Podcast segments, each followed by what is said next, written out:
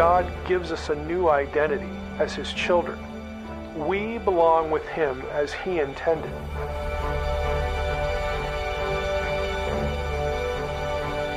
The Bible says we will one day replace the rebellious sons of God in His divine council. He also gives us a mission. We're here to grow God's family. We're going to go on a fascinating journey. We'll explore some strange passages. We'll re examine some familiar ones with meanings hidden in plain sight. We'll look at the Bible through the supernatural worldview of its writers. By the time we're done, you'll never be able to look at your Bible the same way again. There's a lot to be seen when it comes to the unseen realm.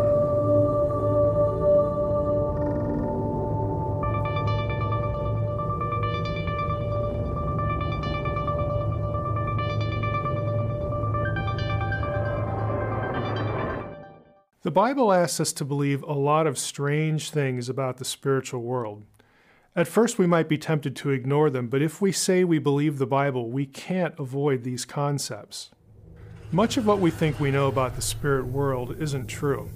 It's been filtered down through centuries of church tradition. Angels do not have wings, demons don't have horns or tails. And for the biblical writers, the unseen realm was home to more than angels and demons there were other, bigger players. So, do you believe what's in your Bible? The rock at Caesarea Philippi might be the most imposing rock face in Israel. Imagine standing in front of the 500 foot wide face and hearing Jesus' words Upon this rock I will build my church. This is the place where Jesus and his disciples stood the scene of Peter's confession. And when Jesus added, and the gates of hell will not be able to withstand the church, he knew what he was talking about. Gates to hell? Really? The authors of Scripture believed the gods of the nations were real. Look at Psalm 82 carefully. God stands in the divine assembly. He administers judgment in the midst of the gods when you really look at Psalm 82 1, it's kind of shocking. But there it is, plain as day. God presides over an assembly of gods that he calls his sons. We're just not used to thinking of the heavenly host in those terms, but that's what the Hebrew text says. Psalm 89 says the same thing about God's council in the heavens. A God feared greatly in the council of the holy ones. The Hebrew word translated gods in Psalm 82 is Elohim. Now, most of the time, it should be translated as capital G, God, but sometimes it's plural, and Psalm 82 1 has both. The problem for us is that we think this is a problem for monotheism, but it's not. We're taught to associate the letters G, O, and D with a specific set of unique attributes. That's why putting an S on the end makes us queasy. But the word Elohim is not about a set of unique attributes. The Bible itself tells us that.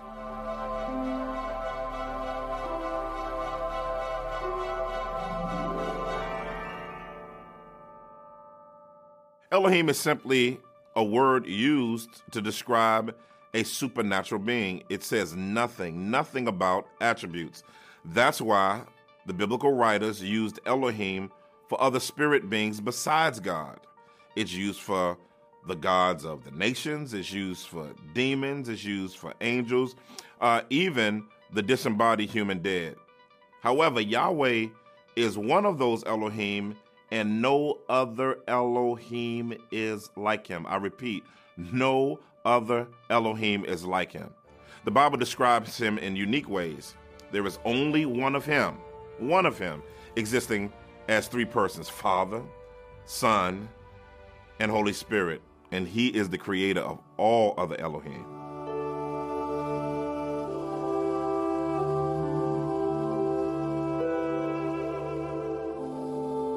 Psalm 82 places the heavenly host in a council. That term is appropriate because these beings participate in God's rule of the world. Now, certainly God doesn't need their help, but he lets them participate. Consider the strange story that the prophet Micaiah gave to the wicked Israelite king Ahab. Therefore, hear the word of Yahweh. I saw Yahweh sitting on his throne, with all the hosts of heaven standing beside him, from his right hand and from his left hand. And Yahweh said, Who will entice Ahab, so that he will go up and fall at Ramoth Gilead? Then this one was saying one thing, and the other one was saying another. Then a spirit came out and stood before Yahweh and said, I will entice him. And Yahweh said to him, How? He said, I will go out, and I will be a false spirit in the mouth of all his prophets. And he said, You shall entice and succeed. Go out and do so. So then, see that Yahweh has placed a false spirit in the mouth of all these your prophets, and Yahweh has spoken disaster concerning you. Did you catch what the Bible asked you to believe? God meets with his heavenly host to decide what happens on earth? These beings, the gods of the council, are spirits, not people or idols. Remember, Yahweh, the God of Israel, is an Elohim, a spirit being. But no other Elohim is him. He is one of a kind. He is the true God with a capital G. He alone is the perfect sovereign creator. He is the most high God. Now, Psalm 82 6 says God has sons. Sons of the Most High is the phrase. I have said, You are gods, and sons of the Most High, all of you. Who are these sons of God? It sounds odd. What about Jesus? How can there be all these other sons of God? The answer is found in verses like John 3:16, where Jesus is described as the unique son of God. Some translations say only begotten, but the word actually means unique, one of a kind. How is Jesus unique? The New Testament says he is God, the one uncreated God in the flesh. None of the other sons of God fit that description. The sons of God language made sense to ancient people. God was king, and kings assigned their sons high ranking jobs in their government. So it is in the unseen realm. It's important because the sonship language reminds us that God wants a family. His family extends to both the unseen world and to earth, and those two families come together in Eden.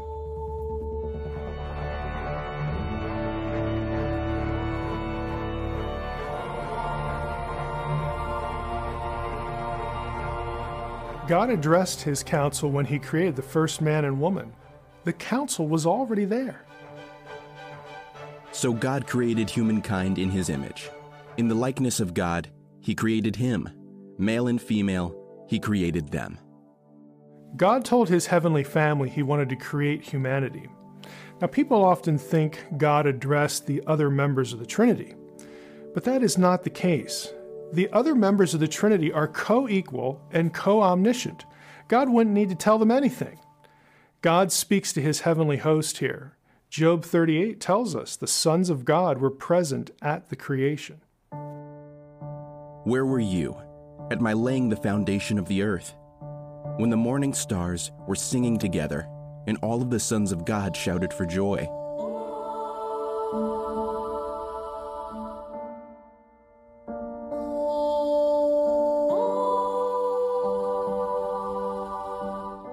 The image of God concept helps us to understand how humans and the heavenly host are both like God. Both of God's families represent Him. The supernatural sons of God represent Him in the unseen realm, and we represent God on earth. How do we represent God? We saw how divine beings participate in God's rule. God created humans to participate in his plan to make the earth all he envisioned and to enjoy it with him. Imaging God is a status we have on earth, not a specific ability. We bear that status from the moment of conception until death. To be human is to image God, but God also shares his attributes with us. Beginning with Adam and Eve, we were supposed to take care of creation and develop it. God wanted the whole earth to be like Eden.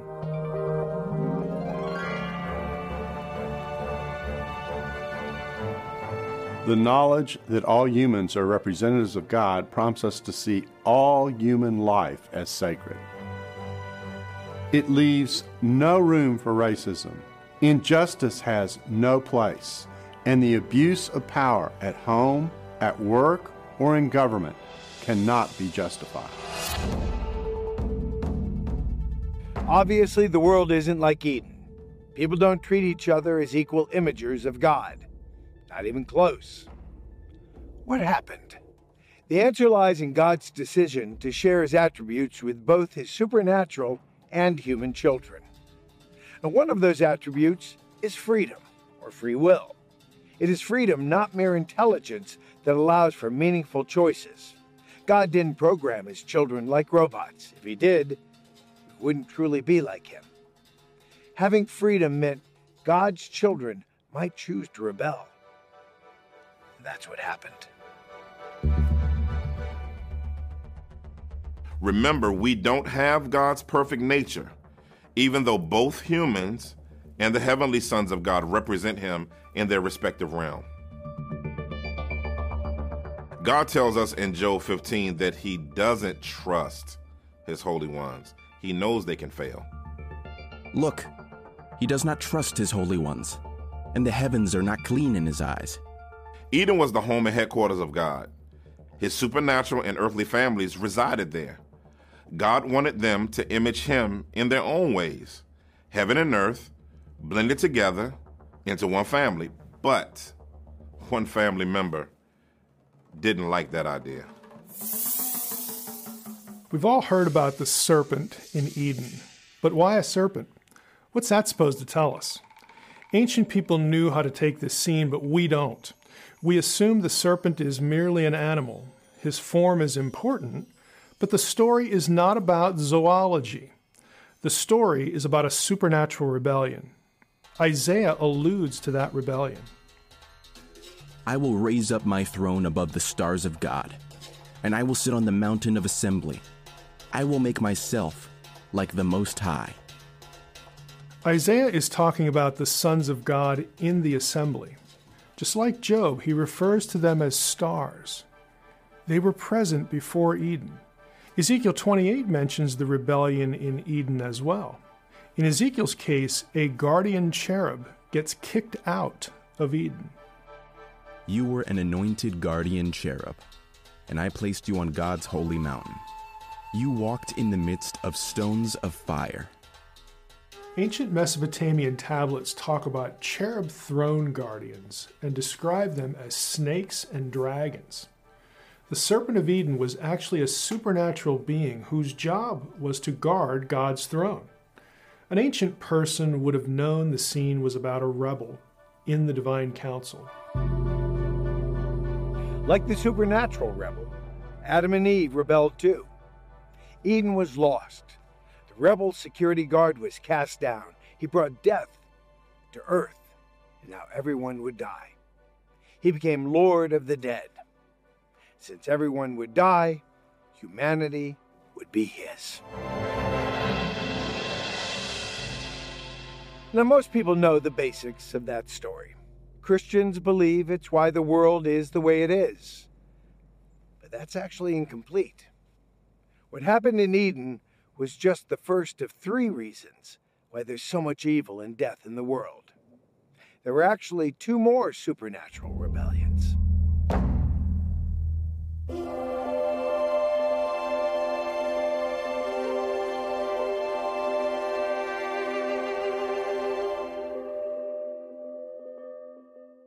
Genesis 6 describes the second supernatural rebellion.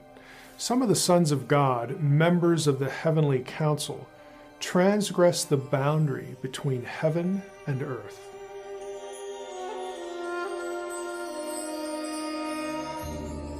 The sons of God saw the daughters of humankind, that they were beautiful, The Nephilim were upon the earth in those days, and also afterward, when the sons of God went into the daughters of humankind, and they bore children to them.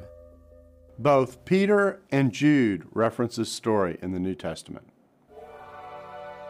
God did not spare the angels who sinned, but held them captive in Tartarus with chains of darkness and handed them over to be kept for judgment. It did not spare the ancient world, but preserved Noah. Jude also tells us about the judgment of these angels. The angels who did not keep to their own domain, but deserted their proper dwelling place, he is kept in eternal bonds under deep gloom for the judgment of the great day. Both of these writers understood that Genesis 6 recorded the second supernatural rebellion. The fallen sons of God were sent to Tartarus for their transgression. Tartarus is a Greek word for the realm of the dead, what we think of as hell. They'd stay there until the day of the Lord, at the end of days. A term like fallen angels makes us think of demons like the ones Jesus cast out. But the rebels of Genesis 6 are imprisoned, so they can't be the demons Jesus encountered. So where did they come from? The answer lies in the offspring produced by the forbidden union between the sons of God and the women in Genesis 6. Those offspring were known as the Nephilim. They were giants. Their descendants became the giant clans Moses and Joshua battled. The Nephilim were upon the earth in those days, and also afterward. In the books of Numbers and Deuteronomy, we learn about the giants Moses and Joshua ran into. They not only descended from the Nephilim, but they are called by other names like Anakim and the Rephaim. That last name stands out. Several Bible passages describe the dead spirits of the Rephaim in the realm of the dead, again, what we would think of as hell. Extra biblical Jewish writers believe that demons, like those described in the Gospels, were disembodied spirits of the giants. They base this on the Bible's mention of dead Rephaim in the underworld, Jewish books like 1st Enoch, and the Book of the Giants from the Dead Sea Scrolls make that point explicitly.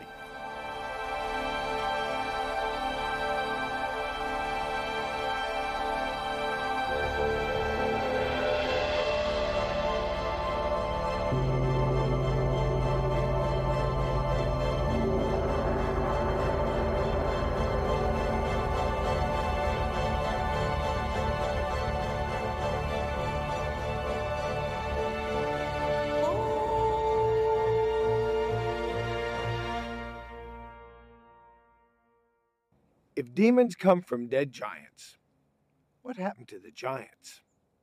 Believe it or not, the answer comes from a very familiar story. God told Joshua to destroy entire populations in the land of Canaan. But if you read the conquest account closely, you'll also see places where God told Joshua only drive them out, not kill them. Now, this seems inconsistent. However, when you understand the supernatural rationale for what God wanted Joshua to do, things become more clear. It's fascinating to discover that the conquest actually began with the giants. Moses initially sent 12 spies into the land. They reported about the places they had visited and where they saw the giant Anakim. Ten of the 12 spies convinced the rest of the people they could not win against the Anakim. God judged Israel with 40 years of wandering. Notice that the giants were a focal point from the very beginning of the conquest effort. At the end of the 40 years, God took Israel up through the east side of the Jordan. He told them not to bother the people of Moab and Ammon, since the giant clans in those lands had already been removed by the people of Esau, relatives of the Israelites.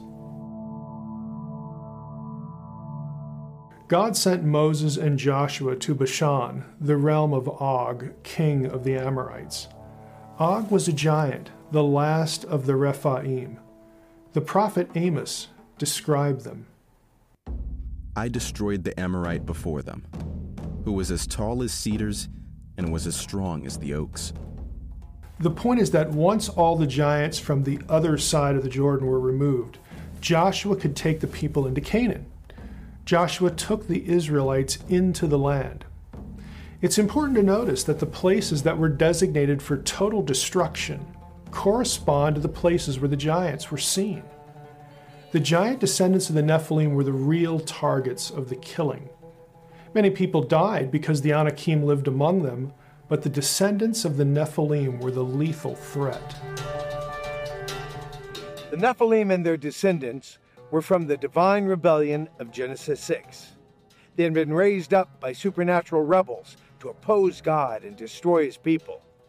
Now, in this light, the conquest is spiritual warfare played out on earth. Either God's people, Israel, would survive or be annihilated. The story is cast as an epic battle of good and evil in both the spiritual and earthly sense. Joshua could drive out people, but the descendants of the Nephilim had to be eliminated.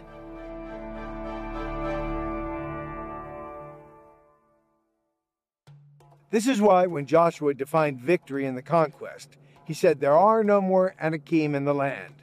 The only ones left went to the Philistine cities. One of those cities was Gath, the home of Goliath and his brothers. And eventually, David would complete the task of eliminating the descendants of the Nephilim. The conquest is ultimately about God protecting his own children against a cosmically empowered threat bent on stopping Yahweh from reestablishing Eden. God's original program was for Adam and Eve to spread Eden throughout the earth. All people were to be God's people. The whole earth was to be God's domain. But that gets ruined and destroyed. But God never gives up on his original plan. God called a people to himself, the nation of Israel. Yahweh wanted a land to restart a new Eden and the Anakim, descendants of rival gods, would stop at nothing to prevent that. The first two spiritual rebellions produced Satan, the giants, and the demons who came from them. But there was one more ancient rebellion looming ahead. This one would produce another set of bad guys and change the entire landscape of God's relationship with humanity. But ultimately, they would become the catalyst of God's redemption plan. Come, let us build ourselves a city and a tower whose top reaches to the heavens. And Yahweh said, Come, let us go down and confuse their language there, so that they will not understand each other's language. Therefore, its name was called Babel. Now, this is a really familiar story, but less familiar is how the story is told in Deuteronomy. When the Most High apportioned the nations, at his dividing up the sons of humankind, he fixed the boundaries of the peoples according to the number of the sons of God. For Yahweh's portion was his people, Jacob the share of his inheritance. When was humanity divided into nations? That was at Babel. God allotted the nations to the members of his divine council. The Bible says this is why the ancient nations worshipped other gods. God decided to let the members of his divine council govern the other nations in response to humanity's rebellion at Babel. But the gods of the nations failed to rule justly. God chastises them in Psalm 82. God stands in the divine assembly. He administers judgment in the midst of the gods. How long will you judge unjustly and show favoritism to the wicked? Then God pronounces a judgment on them. I have said, You are gods and sons of the Most High, all of you. However, you will die like men, and you will fall like one of the princes. The gods will be judged, punished, and will die. It's startling to read these things. God is so angry with his corrupt heavenly sons that he condemns them. Some passages in the prophets place the fulfillment of this punishment in the end times at the day of the Lord. For the anger of Yahweh is against all the nations, and his wrath is against all their host. All the host of heaven shall rot, all their host shall wither. On that day, Yahweh will punish the host of heaven in heaven, and the kings of the earth on the earth. This situation is at the heart of what scholars call cosmic geography. It's the idea that the nations around Israel were under the dominion of other hostile gods. Those nations and their gods surrounded the holy ground of Israel, Yahweh's portion of the earth.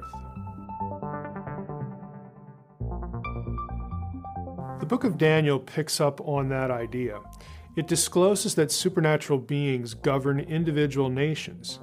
In other words, evil intelligences influence the geopolitics of those nations. But the prince of the kingdom of Persia stood before me for 21 days. And look, Michael, one of the chief princes, came to assist me. Each of these nations has a supernatural prince, a term that means ruler.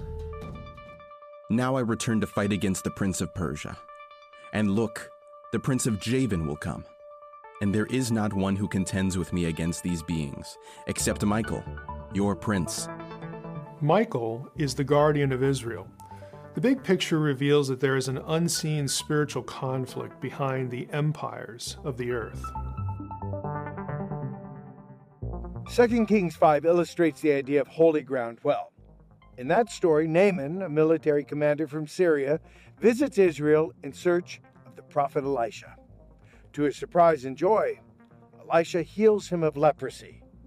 But afterward, he makes a really interesting request of Elisha. Then Naaman said, If not, then please let a load of soil on a pair of mules be given to your servants. For your servants will never again bring a burnt offering and sacrifice to other gods, but only to Yahweh. Naaman asked Elisha for dirt from Israel. Why? Because now he worshiped Yahweh. He wanted holy ground to worship on.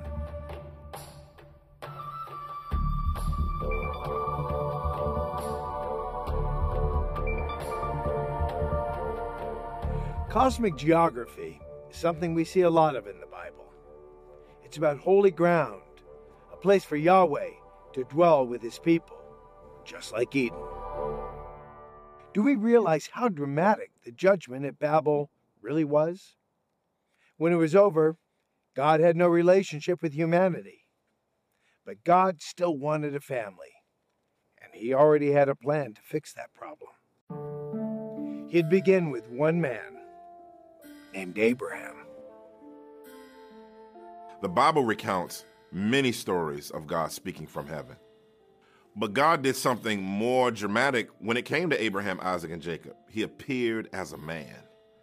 Both Genesis and Acts will tell us God came to Abraham in a vision. Visions are things you see. The Old Testament often describes God in visible terms standing, sitting, walking. Invisible voices don't stand, sit, and walk, do they? God appears as a man in the Old Testament, most often as the angel of the Lord. Jacob first encountered Yahweh at Bethel. A man who was more than what he appeared to be wrestled him there. That man was described by the prophet Hosea as an angel and an Elohim. That's why the angel of the Lord could say, I am the God of Bethel. That's amazing. An angel refers to himself as God.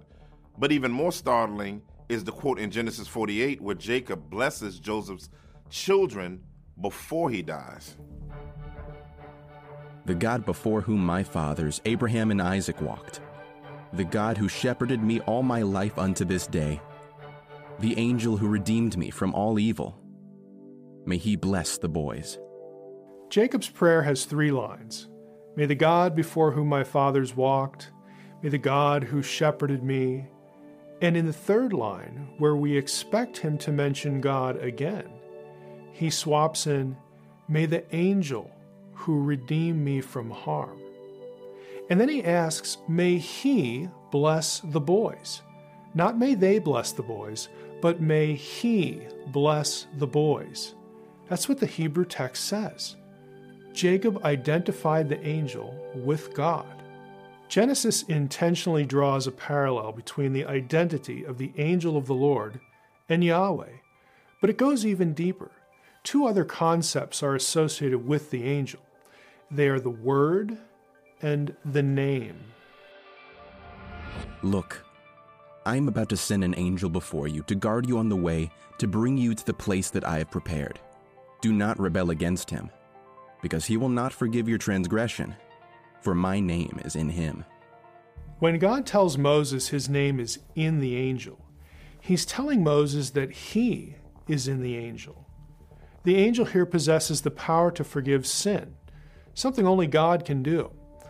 When Yahweh says he put his name in the angel, he's referring to his own presence. It sounds odd, but sometimes the name is actually described as a person.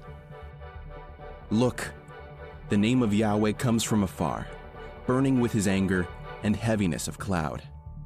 The Bible does that because the name can be a person. Even today, observant Jews who don't want to pronounce God's name will refer to God himself as Hashem. That's Hebrew for the name. This reminds us of the burning bush, where God reveals his name. Exodus 3 says both God and the angel were in that bush. And Moses came to the mountain, and the angel of Yahweh appeared to him in a flame of fire from the midst of a bush. And Yahweh saw that he turned aside to see. And God called to him from the midst of the bush. Yahweh reveals his name to Moses at the burning bush. Jesus revealed it as well. I have revealed your name. Of course, the Jews already knew God's name, it was in their Bible. Jesus was saying he had manifested God to them. If they had seen him, they had seen God. God's appearance as a man in the Old Testament prepared people to receive God as man in Jesus. On their way to the Promised Land, God gave Israel the law, but obedience to the law wasn't how Israelites obtained salvation. It was how they showed loyalty to Yahweh. It would help them to live in harmony with God and each other. Salvation in the Bible is the same in either testament. Israelites had to believe God was the God of all gods. He made them to be with Him as His family because He loved them. They needed to refuse to worship any other God. Salvation today and in the New Testament makes the same demand in a different way. We must believe that the God of all gods came to earth as a man in Jesus Christ we must believe that He loved us enough to die on the cross so that we could be in God's family forever. And we must put our faith in Christ alone and no other God. The law taught people how to approach God. God is holy, and the space he occupies is sacred.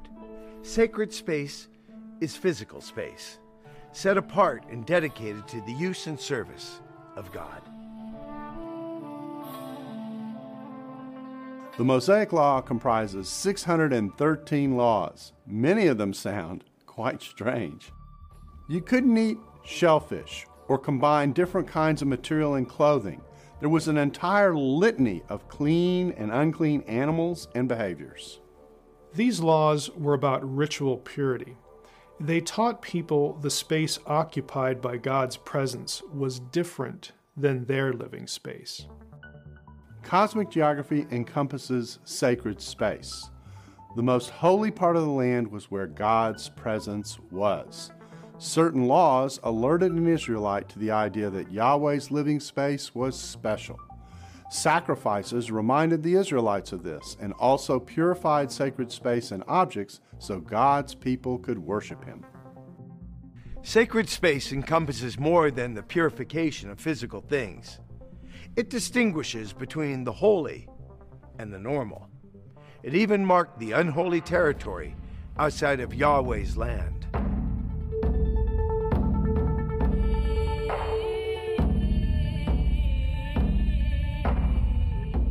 In Israel's world, sacred space reminded Israelites of Eden.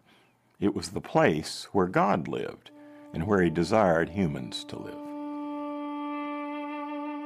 The design of the golden lampstand in the holy place of the tabernacle was a reminder of the tree of life, God's throne room, the Holy of Holies, where the Ark of the Covenant was marked off by a veil.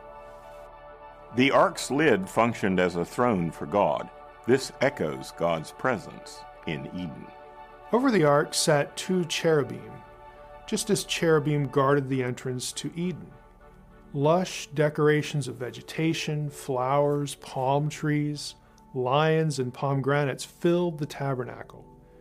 They reminded the Israelites of God's first abode on earth, the Garden of Eden. You might wonder how cosmic geography worked before Israel got into the land. The Israelite camp was holy ground. Outside the camp was the domain of the lesser gods from Babel.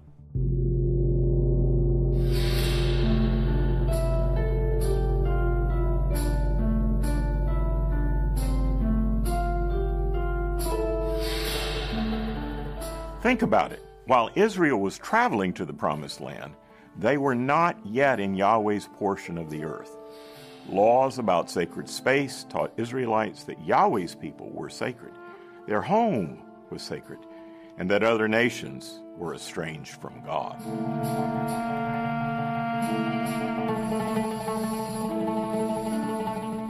If the Israelite camp in the wilderness was considered holy, outside the camp was unholy ground. The annual Day of Atonement ceremony illustrated this point.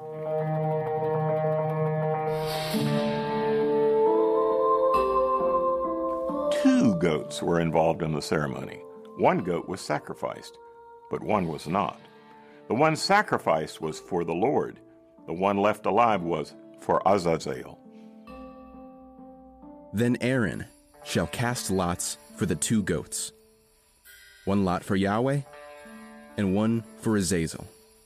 But he must present alive before Yahweh the goat on which the lot for Azazel fell, to make atonement for himself, to send it away into the desert to Azazel.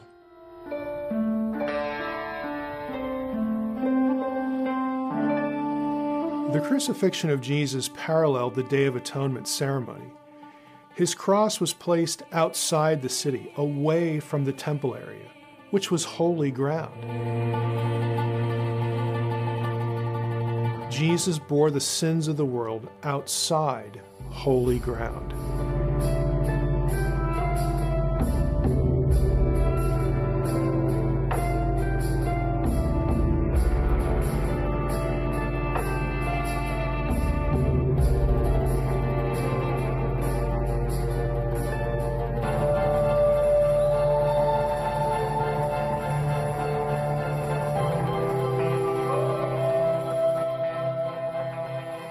Why didn't the powers of darkness understand what would happen at the cross?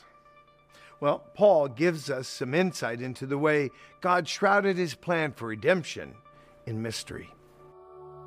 We speak the hidden wisdom of God in a mystery, which God predestined before the ages for our glory, which none of the rulers of this age knew.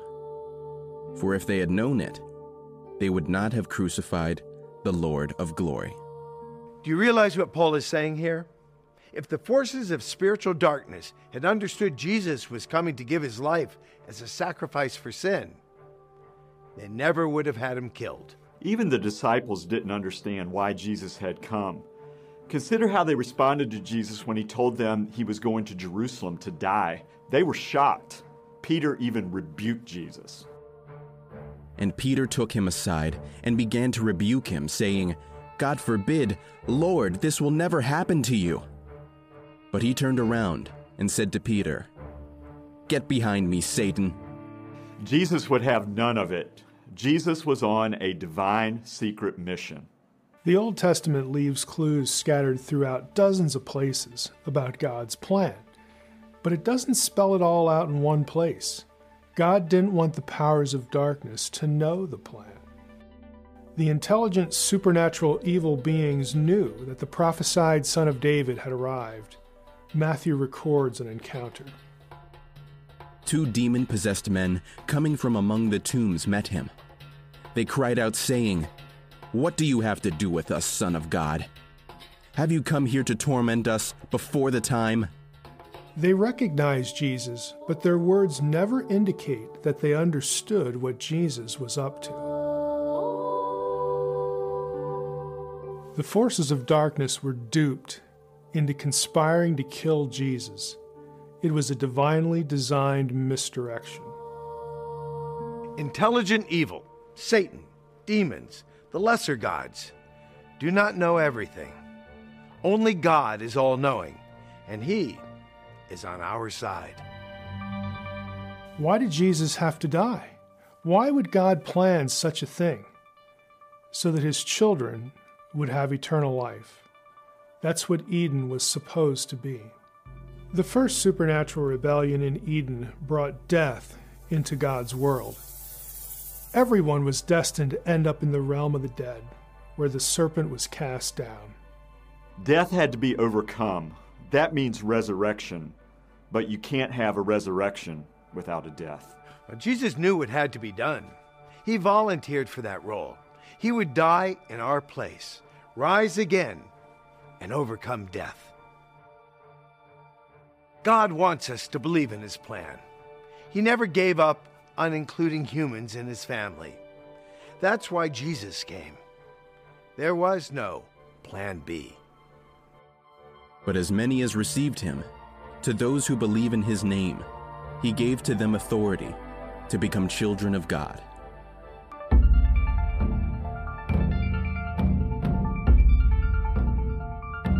It's easy to get the impression that Jesus' ministry leading up to the cross was somewhat random. But there's an important subtext to what Jesus was doing. He was outwitting the evil one. Jesus drew the battle lines when he declared, Now is the judgment of this world. Now the ruler of this world will be thrown out, and I, when I'm lifted up from the earth, will draw all people to myself. Satan is the ruler of this world. He's also very clever. Satan knew that Jesus wanted as many people as possible to be part of God's family and kingdom. So he offered Jesus all the kingdoms of the world. There was just one catch. The devil took him to a very high mountain and showed him all the kingdoms of the world and their glory. And he said to him, I will give to you all these things if you will fall down and worship me. There's no clearer example of cosmic conflict.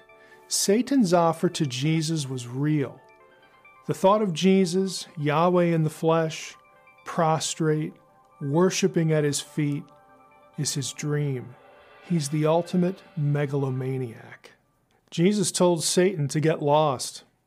He knew something Satan didn't that he was going to die and then rise again to liberate anyone who believes in him from death. God and his Son already had a plan to bring people into God's family, one that didn't involve worshiping Satan. When Jesus had his confrontation with Satan, he didn't reveal God's plan. That plan was to reclaim the nations of the world allotted to lesser gods at Babel. Jesus didn't even tell his disciples until a very specific incident. Remember that huge rock we saw earlier? It's time to talk about what happened there. Jesus brought his disciples to a place called Caesarea Philippi, named after Caesar and Herod Philip. That was the Roman name. It's in an area known in the Old Testament as Bashan. Canaanites believed Bashan contained gateways to the underworld, the gates of hell. But in New Testament times, it had been the city of Pan, Panias, one of the Decapolis cities. And Pan's cave was also known as a gateway to the underworld. But why did Jesus bring them there? Because the implicit message when Peter confessed Jesus to be the Messiah, the Son of God, was Jesus is the real Messiah, the Son of God. And And these statues and that emperor are so not the sons of God. Caesarea Philippi was also located at the base of Mount Hermon. In some of the Dead Sea Scrolls from Jesus' day, Mount Hermon was the place where the fallen sons of God descended to earth before the flood. Bashan and Hermon were ground zero for the cosmic evil powers. Jesus was standing at Satan's front door when he announced the gates of hell would not withstand the church. In this place, Jesus asked Peter, Who do you say I am? And Peter answered, You're the Christ, the Son of the living God. Jesus commended Peter and declared, I also say to you that you are Peter, and on this rock I will build my church, and the gates of Hades will not overpower it. The identification of this rock has been debated for a very long time. The area's geography is the key to understanding this passage. Eventually, this place became known as Pan's Grotto. The god Pan was represented with horns, a goat's beard, a crooked nose, pointed ears, a tail, and goat's feet. That's why the early church described the devil in those ways.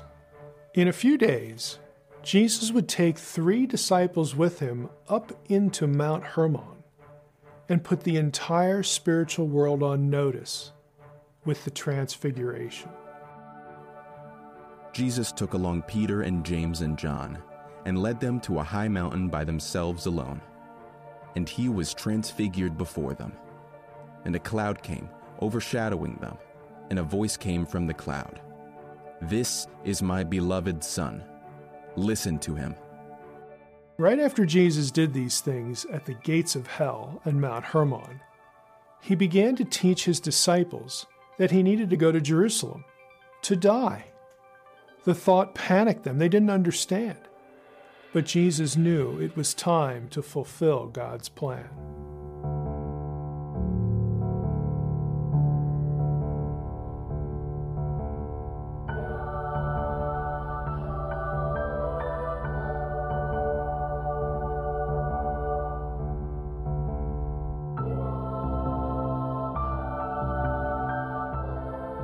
Week later, Jesus arrived in Jerusalem for his triumphal entry. Jesus' provocations of the supernatural powers led to the devil striking back. Satan entered Judas, whose betrayal in the garden led to Jesus' trial. He stood accused before the high priest, Caiaphas, who demanded that he defend himself. The high priest said to him, I put you under oath by the living God, that you tell us if you are the Christ, the Son of God.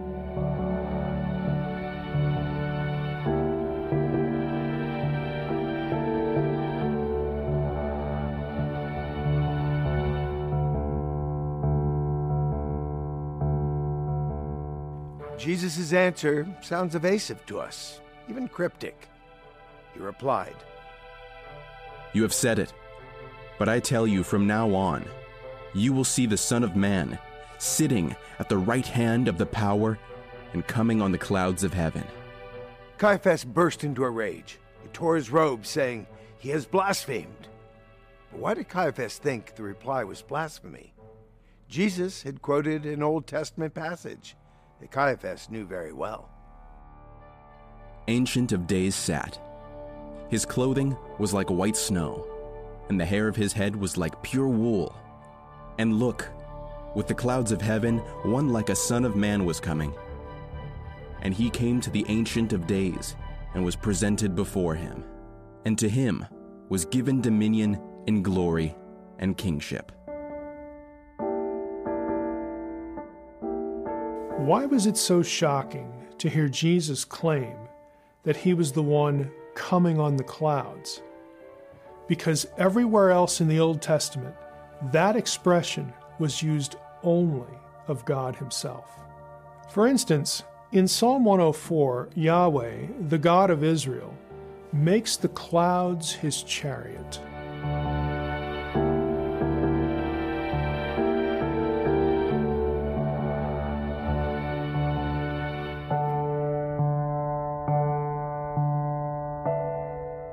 But Daniel 7 is an exception. God was already in the scene. He's the Ancient of Days seated on his throne.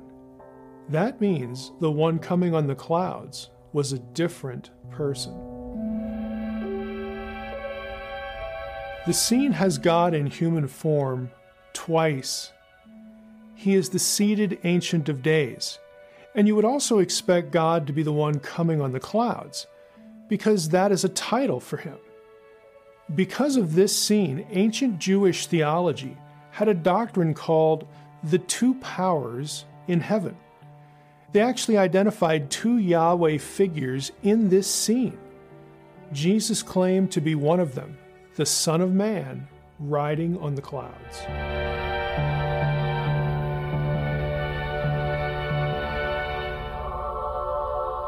Jesus' claim to be God was enough for the priest to declare that he should die, and die he did. Psalm 22 gives us a glimpse of the suffering Messiah on the cross. All who see me mock me. They open wide their lips, they shake the head, saying, He trusts Yahweh. Let him rescue him. Many bulls have encircled me. Mighty bulls of Bashan have surrounded me.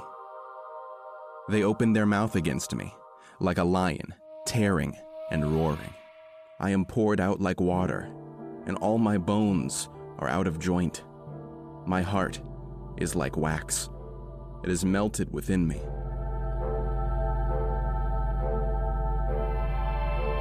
The creepy part is the description of the mighty bulls of Bashan. Remember that Bashan was known as ground zero to demonic gods and the realm of the dead. The area was a leading center for the worship of Baal, symbolized by bulls and cows. Mighty bulls of Bashan refers to demons and the powers of darkness. C.S. Lewis captured the force of the psalm in The Lion, the Witch, and the Wardrobe. No one can forget when Aslan surrenders his life to the hordes of the White Witch and dies on the stone table. But just as Aslan outsmarted the White Witch, so too Jesus turned this apparent defeat into the greatest triumph of all time. Jesus triumphed over death. He was granted authority over all things. Satan has no claim over God's people. Jesus conquered death through his resurrection.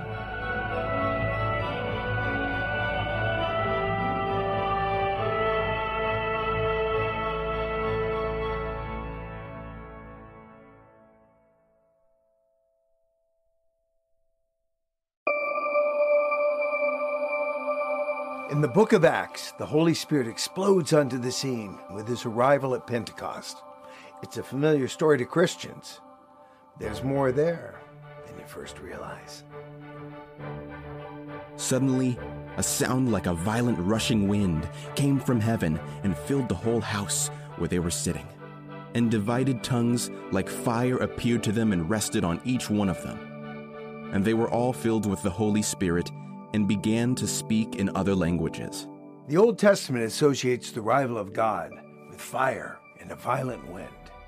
Ezekiel 1 is a good example. The heavens were opened, and I saw visions of God. A storm wind was coming from the north, a great cloud, and fire flashing back and forth.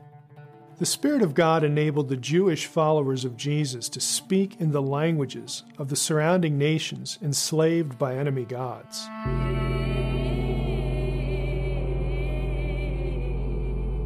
God was reversing the judgment at Babel. Part of that judgment had been the confusion of languages to divide nations. The Spirit was supernaturally overcoming that obstacle. But there's more going on. Pentecost was a slap in the face to the gods of the nations. Their authority had been nullified. God was going to take the nations back. God gave the risen Jesus all the authority he had once given to them. This is why the Great Commission begins the way it does. All authority in heaven and on earth has been given to me. Therefore, go and make disciples of all the nations the nations listed in Acts 2 cover all of the geography associated with the disinherited nations from Babel. Pentecost sent the message that God was reclaiming those nations. they could once again be included in his family.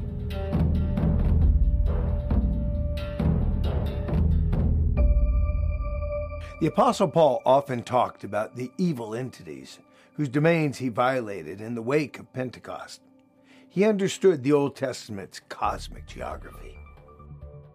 Paul lists rulers and principalities, authorities, powers, dominions, lords, and thrones.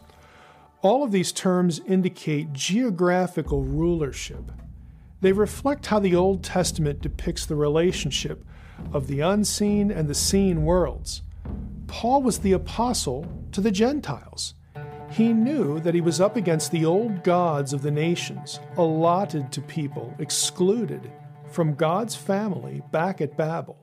Paul says something in the book of Romans that helps us see that what happened at Babel influenced the way he thought about his mission.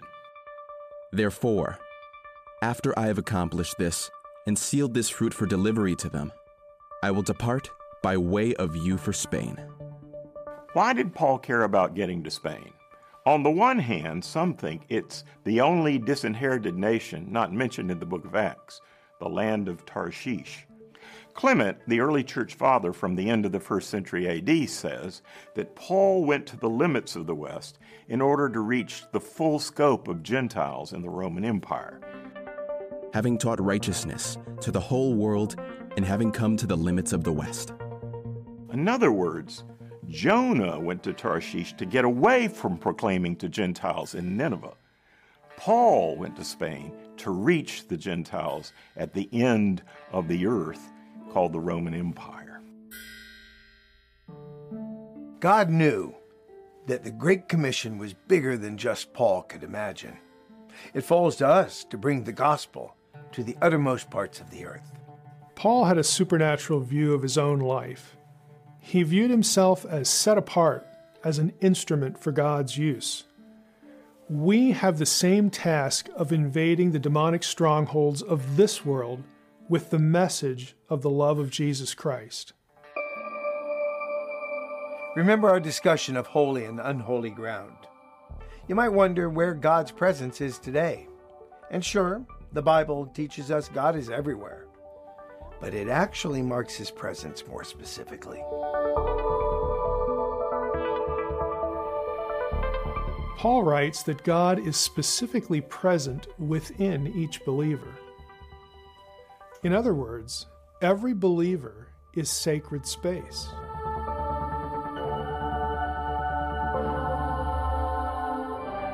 God was present in the temple. Today, the same is true wherever believers gather as a group.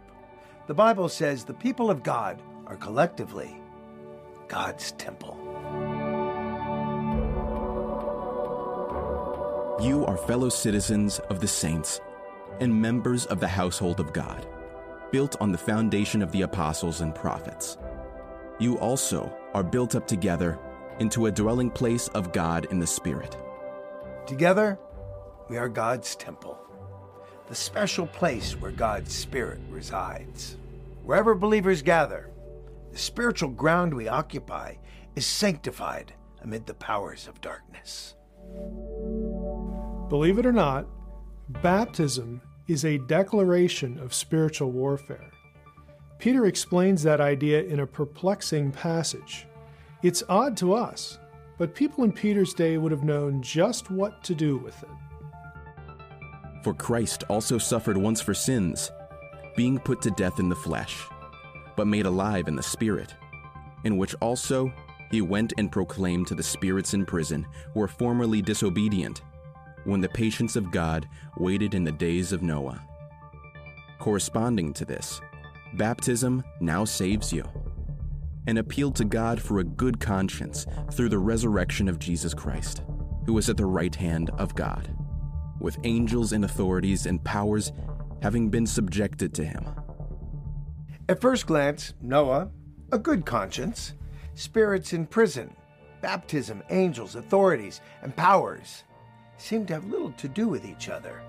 And baptism can't save us. Believing in Jesus saves us. What's going on here? To understand what Peter wants to say here, we have to understand that, like Paul used Adam as an analogy for Jesus in some of his teaching, Peter uses Enoch. And Enoch walked with God, and he was no more, for God took him. We don't learn much about Enoch in the Old Testament, just three verses. He walked with God after living 365 years, and God took him to heaven. That makes it hard to see much of an analogy, but we have to remember that New Testament writers read other books besides the Old Testament, and one of those books is called First Enoch. First Enoch isn't inspired, but biblical writers quote from some uninspired books they knew their readers were familiar with. Those familiar books help them make their points. That's what Peter is doing in 1 Peter 3. The book of 1st Enoch says the fallen sons of God were imprisoned after they rebelled. Peter's second epistle mentions those rebels being held in chains of gloomy darkness. In 1st Enoch, the fallen sons of God ask Enoch to see if God would forgive them. Since Enoch had God's favor, they thought it was worth a try. In 1st Enoch, God rejects the plea of the fallen angels after Enoch reports to him. He sends Enoch down into the abyss. He descends to the spirits in prison to announce their doom. That's the point of analogy for Peter. Just as Enoch descended to the fallen spirits, so Jesus descended into the same realm to proclaim something to them. What did he proclaim? They thought that since Jesus was in the realm of the dead, they had won. Jesus told them they were wrong, and he rose on the third day to prove it they were still doomed. But how does this connect to baptism and a good conscience? An appeal to God for a good conscience in 1 Peter 3 means a sincere pledge. In essence, baptism was a loyalty oath and repeated the message Enoch and then Jesus gave to the demonic powers and anyone present of just whose side of the spiritual war you were on.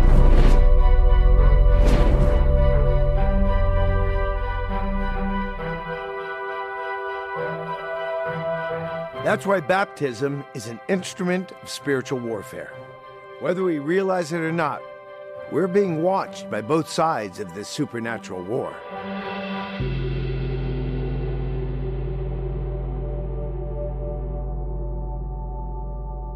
That through these you may become sharers of the divine nature after escaping from the corruption that is in the world. Being partakers of the divine nature means we will be like God. We will have a body like Jesus did after the resurrection. We will have eternal life, and with the loyal members of the heavenly host, we will be in God's family and worship Him forever. God will succeed in uniting His divine and human family for eternity. But the most amazing part of being in God's family is how Jesus, the unique Son of God, sees us. When Jesus became a man, he was made for a short time a little lower than the angels. Listen to the writer to the Hebrews. But now, we do not yet see all things subjected to him. But we see Jesus, for a short time made lower than the angels, so that apart from God, he might taste death on behalf of everyone. Because God became man in Jesus, his mortal followers will become like him and members of God's family. We are Jesus' siblings and the fruit of his ministry. He is not ashamed to call them brothers, saying, I will proclaim your name to my brothers. In the midst of the assembly, I will sing in praise of you. And again, behold, I am the children God has given me. It's stunning that Jesus is not ashamed to call mere mortals his brothers and sisters. In fact, in the presence of the divine council, he revels in introducing God to us and us to God. Consider the reason that Paul gives for our glorification.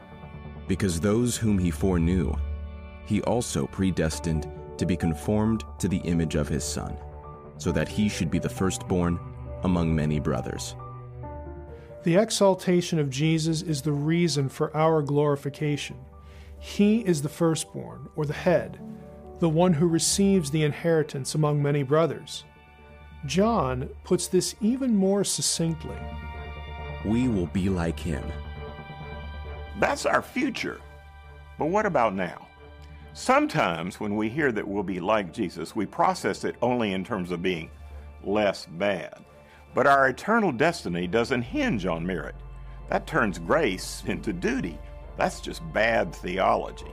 The Bible teaches salvation is not of works, but of grace. God loves us and wants to give us everlasting life if we will only believe in it.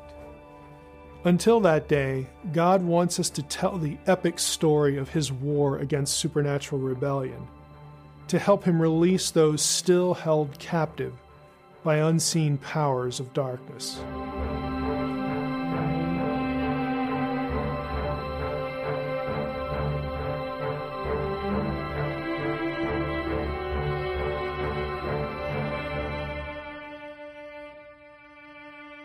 Well, it's pretty obvious we're not living in Eden today. The world is full of darkness.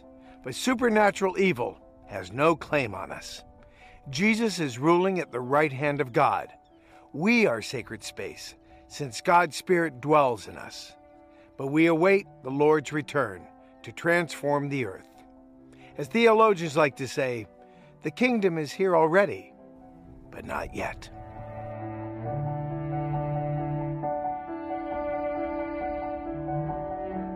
The already but not yet paradox is an important biblical idea.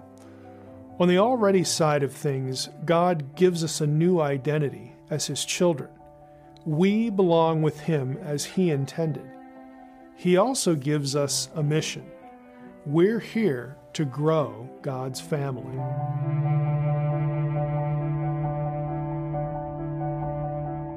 The not yet part of our mission is what we often miss. The Bible says we will one day replace the rebellious sons of God in his divine council. Consider what Paul says. Do you not know that we will judge angels? The book of Revelation promises believers a future where we will rule with Christ over the nations. Hold fast to what you have until I come. And the one who conquers and who keeps my works until the end, I will give him authority over the nations, and I will give him the morning star. Think about it. Believers will be granted authority over the nations. Who rules the nations now? The fallen sons of God. We're going to replace them and rule with our Father in a new world. But what do we make of the gift of the morning star? In the ancient world, stars were associated with divine beings. The morning star is symbolic of the reign of the Messiah. Jesus is the morning star. That's a title for the ruling Messiah. I, Jesus, am the root and the descendant of David, the bright morning star. Incredibly, we share the morning star. We share the Messiah's rule in the new earth. Elsewhere in the book of Revelation, Jesus shares his throne with us. Behold, I stand at the door and knock. If anyone hears my voice and opens the door, indeed I will come in to him and dine with him, and he with me. The one who conquers, I will grant to him to sit down with me on my throne, as I also have conquered and have sat down with my Father on his throne. God and man will be reunited in fellowship. The dominion of the world will return to its proper sovereign. Heaven will return to earth.